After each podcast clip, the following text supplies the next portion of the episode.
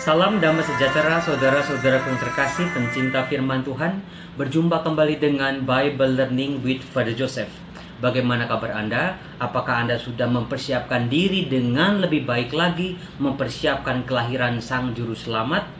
Saudara-saudara yang terkasih Dalam video saya sebelumnya ten- Tentang temukan semangat Natalmu Saya berkata saya akan memberikan tiga buah hadiah Untuk tiga komentar yang akan dipilih Nah, kalau Anda lihat di belakang saya, ada tiga box besar-besar ternyata hadiahnya.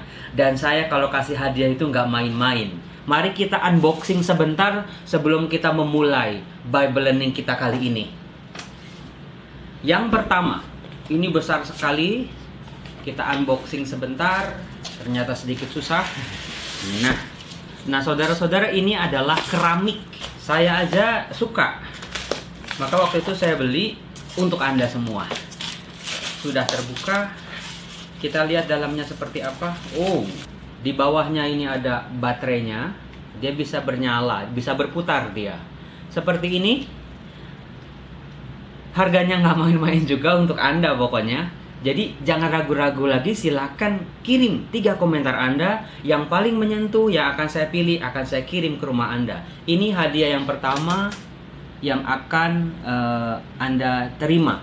Nah, saudara, ini bungkus yang kedua tidak perlu saya buka karena mirip-mirip dengan yang tadi tetapi beda versi. Sementara yang ketiga kita lihat. Ini yang ketiga. Ini berat. Apa isinya? Kita lihat. Wow. Lagi-lagi saya aja suka ini. Bagus sekali. Wow. Sebagai informasi ini berat sekali, sekitar 1 kilo. Ada baterainya juga, mungkin ada lampu dan ada Oh, bisa bergerak. Kalau Anda lihat ini bisa bergerak. Nah, ini, ini hadiah yang ketiga. Akan saya kirim ke alamat Anda kalau jawaban Anda betul-betul luar biasa menyentuh saya. Harganya juga tidak main-main. Untung saya dapat diskon besar dari pemilik tokonya. Nah, saudara-saudaraku yang terkasih, Natal itu bukan sekedar perayaan, bukan sekedar lagu-lagu Natal, bukan sekedar pohon Natal atau mall yang dihias-hias dengan ucapan-ucapan Natal. Natal adalah sebuah transformasi. Transformasi artinya sebuah perubahan hidup yang menjadi lebih baik lagi. Proses transformasi yaitu perubahan diri kita menjadi lebih baik dari hari ke hari bisa kita sebut dengan yang namanya pertobatan.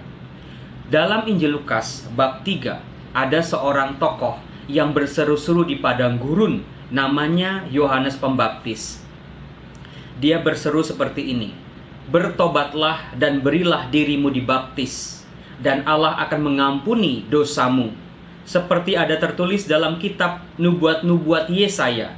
Ada suara berseru-seru di padang gurun, persiapkanlah jalan untuk Tuhan, luruskanlah jalan baginya.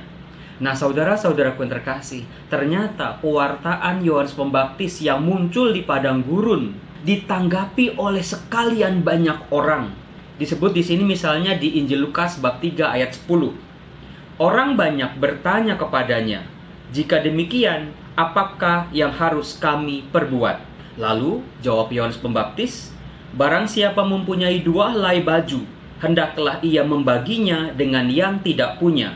Dari sini kita bisa lihat saudara-saudara yang terkasih, yang namanya pertobatan bukan hanya berpikir tentang bagaimana diri kita menjadi lebih baik untuk diri kita saja, tetapi apakah juga pertobatan kita menyentuh aspek sosial yaitu menolong saudara-saudara kita yang lain yang membutuhkan. Lalu dikatakan juga, ada datang juga pemungut-pemungut cukai untuk dibaptis dan mereka bertanya kepadanya, Guru, apakah yang harus kami perbuat? Jawabnya, jangan menagih lebih banyak daripada yang telah ditentukan bagimu Saudara-saudara yang terkasih, ternyata ada juga sekelompok orang yang bekerja sebagai pemungut cukai atau pemungut pajak yang sangat dibenci oleh orang-orang sebangsanya karena mereka bekerja untuk penjajah Romawi. Mereka juga bertanya hal yang sama dan jawaban Yohanes Pembaptis tetap sama, janganlah menagih lebih banyak daripada yang telah ditentukan bagimu. Kemudian saudara-saudara, di bagian ketiga, ternyata datang juga para prajurit-prajurit. Dikatakan, dan kami, apa yang harus kami perbuat? Jawab Yohanes kepada mereka, jangan merampas dan jangan memeras dan cukupkanlah dirimu dengan gajimu. Saudara-saudaraku yang terkasih, prajurit yang identik dengan kekerasan, pemerasan, dan juga korupsi, ternyata mereka juga datang pada Yohanes Pembaptis. Saudara-saudara pertanyaannya adalah mengapa seruan Yohanes Pembaptis ditanggapi meskipun dia berseru-seru di padang gurun? Ada banyak orang datang ke padang gurun jauh-jauh. Orang banyak, para pemungut cukai dan juga para prajurit. Jawabannya adalah saudara-saudara, masyarakat di zaman Yesus adalah masyarakat yang lelah. Mereka dijajah oleh bangsa Romawi. Setelah sebelum-sebelumnya dijajah oleh bangsa-bangsa lain juga mereka ditindas, mereka harus membayar pajak dengan jumlah yang sangat tinggi. Peperangan dan pemberontakan terjadi di mana-mana. Pembunuhan demi pembunuhan, kekerasan demi kekerasan, korupsi, nepotisme merajalela. Inilah gambaran masyarakat yang lelah oleh situasi. Dalam kelelahan mereka, mereka menanggapi ajakan jadikanlah diri kita lebih baik daripada sebelumnya. Itulah makna Natal yang sejati Mari saudara-saudara kita bertransformasi bersama gelombang kelahiran Sang Juru Selamat supaya diri kita pun menjadi pribadi-pribadi yang berkualitas. Salam damai sejahtera, Tuhan Yesus memberkati. Jangan lupa untuk di like, di komen, dan di subscribe. Dan juga saya tunggu jawaban-jawaban Anda dalam video saya sebelumnya tentang temukan semangat Natalmu. Tuhan Yesus memberkati.